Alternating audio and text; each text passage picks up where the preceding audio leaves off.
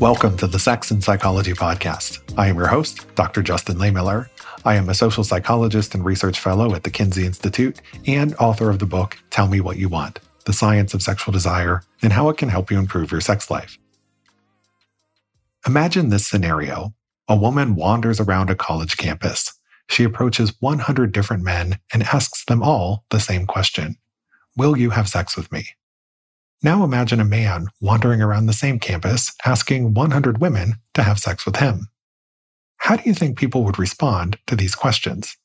Well, I have the answer for you because it turns out that a study like this has actually been done. So that's what we're going to talk about today. How do people respond to offers of casual sex from strangers? We're going to explore the results of studies that have looked at this, including how the results differ for people of different genders and sexual orientations. We're also going to discuss why such a big gender difference exists and why women, on average, tend to be less interested in casual sex than men. So let's talk about casual sex. This is going to be a really fascinating episode. Stick around and we're going to jump in right after the break. The Kinsey Institute at Indiana University has been a trusted source for scientific knowledge and research on critical issues in sexuality, gender, and reproduction for over 75 years. Learn about recent research, events, and student activities at America's premier sex research institute in their recently released annual report on their website. Find it over at kinseyinstitute.org and be sure to follow them on social media at Kinsey Institute.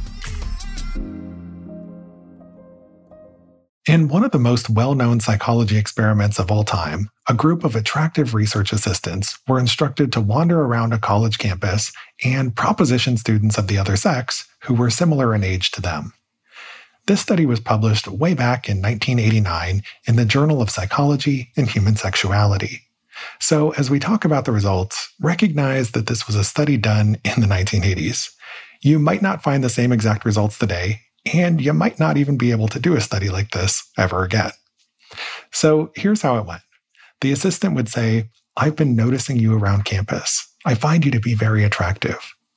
This was followed by one of three questions. First, will you go on a date with me tonight?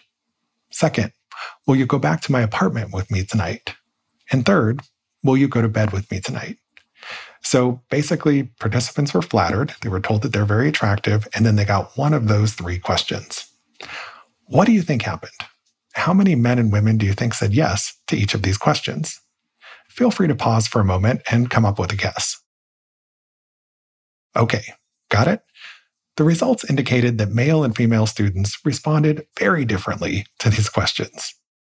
Among male students, as the prospect of sex increased, so did their likelihood of saying yes.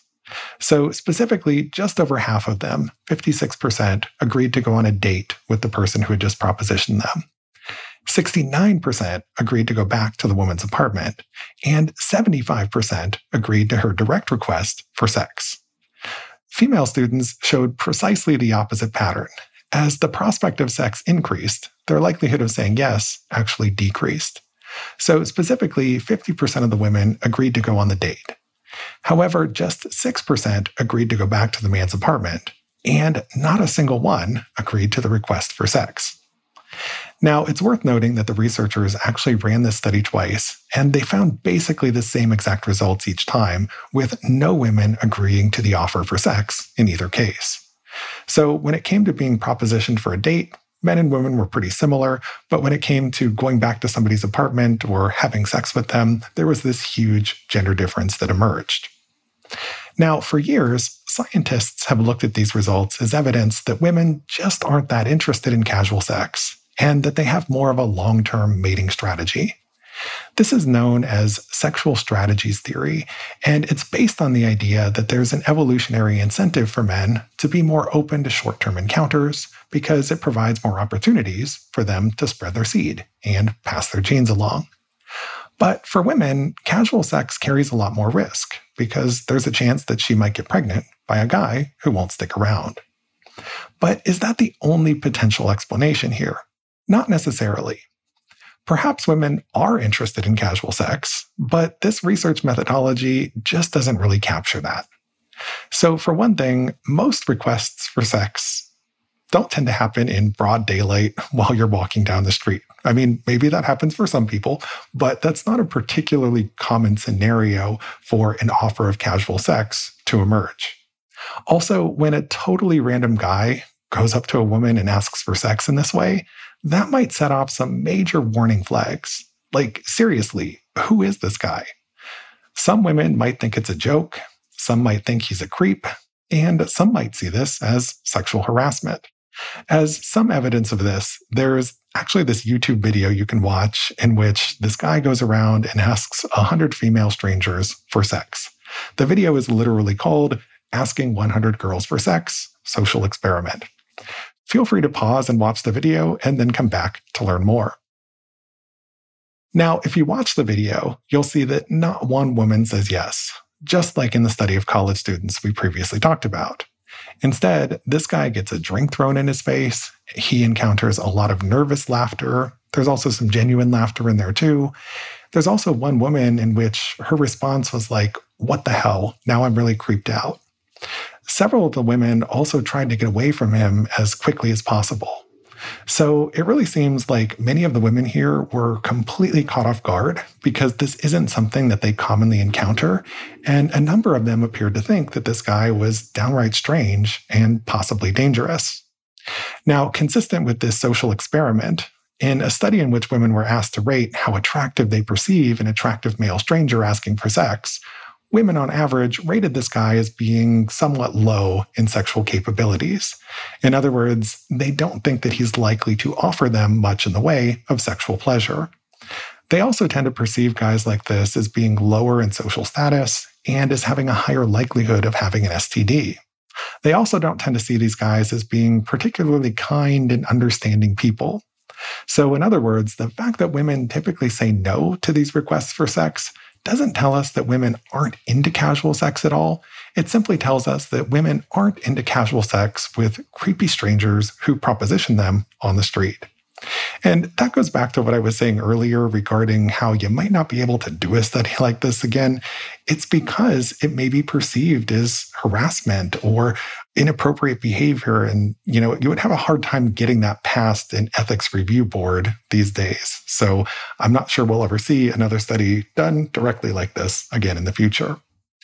So when are women into casual sex? Women appear to take into account the anticipated pleasure that they're going to derive from a casual encounter. So, what this means is that women are more likely to agree to a request for casual sex when they believe that their partner is a sexually skilled person who can bring them pleasure. In addition, women pay more attention to personal safety and potential danger, you know, risk of sexual victimization when it comes to things like casual sex. And they're more likely to have casual sex in cases where they feel that their partner is safe. So, as some evidence for all of this, let's look at a 2011 paper published in the Journal of Personality and Social Psychology by Dr. Terri Conley. I love this particular paper, and every time I teach a human sexuality course and we talk about casual sex, this paper always comes up. So, what Conley did was she conducted a series of studies based on what's known as pleasure theory. And this theory asserts that the pursuit of pleasure is the central force that motivates sexual behavior. And reproduction is just a byproduct of this effort. So, in other words, we're all motivated to have sex for pleasure based reasons. And if we're all having enough of this pleasurable sex, then that's more than enough to ensure the survival of our species. Conley kind of tweaked the sexual invitation scenario in several different ways across multiple studies. She also, as part of this, asked participants to rate the sexual capability of a proposer. And what she found was that female proposers were rated as being far more capable sexual partners compared to male proposers. Also, sexual capability was the single biggest predictor of taking somebody up on an offer of casual sex. So, in other words, a big part of the reason for the gender difference in acceptance rates is simply that men, by and large, seem to think that they're assured of having a pleasurable experience, whereas women are not. And none of this is surprising in light of other research, finding that women only orgasm about 35% of the time as often as men in first time heterosexual encounters. So that goes back to the orgasm gap. Now, another one of Conley's studies focused on bisexual women. And in this particular study, bisexual women were significantly more likely to accept an offer of a one night stand from a woman than from a man. So, in other words, among bisexual women, they tend to think that female partners for casual encounters will be more capable than male partners. In yet another one of Conley's studies, she asked people to imagine that a celebrity proposed an offer of casual sex.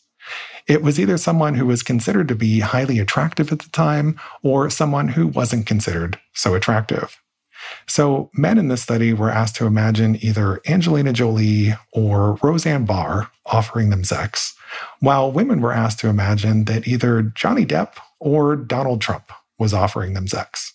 And sidebar, this study took place long before Trump was president and before the recent Johnny Depp trial. And my guess is that if they were going to repeat this kind of hypothetical study today, they'd probably choose different celebrities.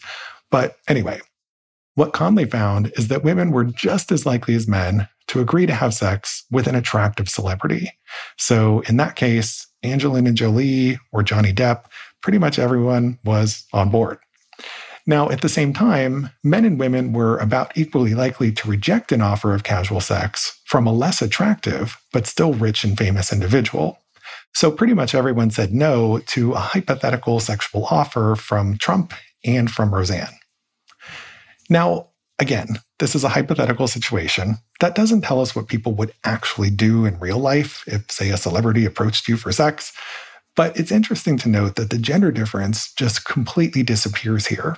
So when people think they're guaranteed of a pleasurable experience with a sexy person, well, across genders, people seem pretty DTF. But that's not what's typically on the menu when most people have opportunities for casual sex. So that's a big part of the reason why the gender difference exists, because we're not all being approached by celebrities all the time being asked to have sex. Now, together, the results of these studies suggest that women are probably more interested in casual sex than we've been led to believe. They're not necessarily as interested as men are, but they're more interested than those early studies suggested. And they also tell us that women, on average, are thinking more carefully about things like pleasure and safety when it comes to casual sex compared to men. So, up until this point, we've largely been talking about how heterosexual men and women feel about casual sex. But what happens when you look at gay men versus lesbians instead? Is there still a large gender difference? Well, a set of studies published in the Archives of Sexual Behavior sought to find out.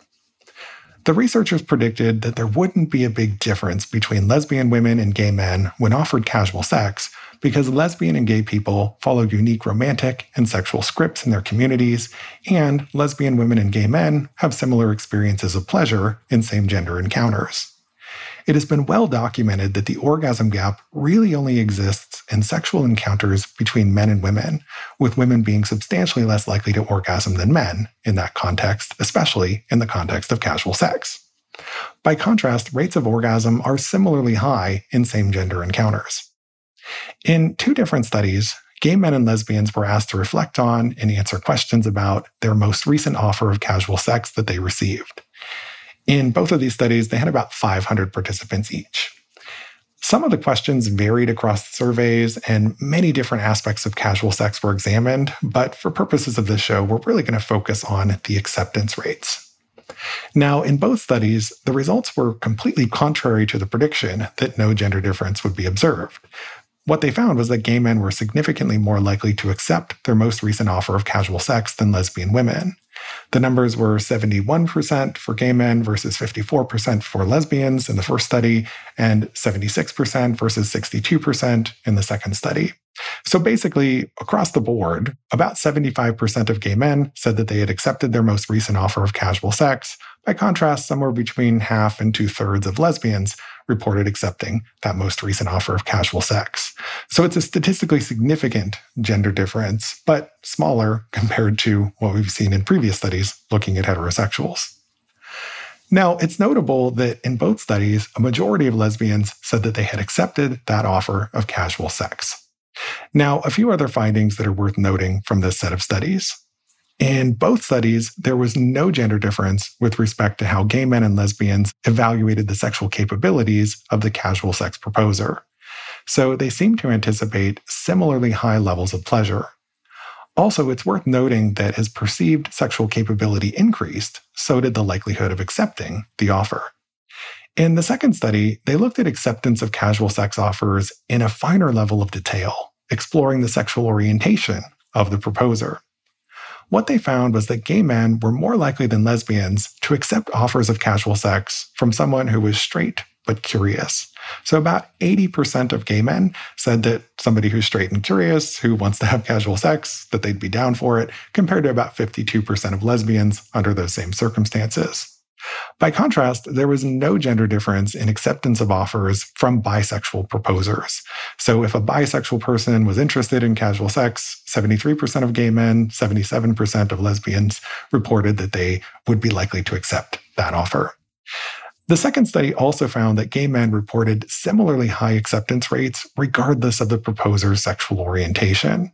So you've got high numbers, 75 to 80% or so of gay men saying that they'd be down for somebody who was straight but curious, gay, or bisexual. So orientation didn't seem to matter that much in terms of gay men's acceptance of one of these offers. By contrast, if you looked at lesbians, they had lower rates of acceptance for the straight but curious proposers. So lesbians were more interested in casual sex with other lesbians or with a bisexual partner. Gay and lesbian proposers were also seen as being more sexually capable than the straight but curious proposers, and that was especially true for the lesbians.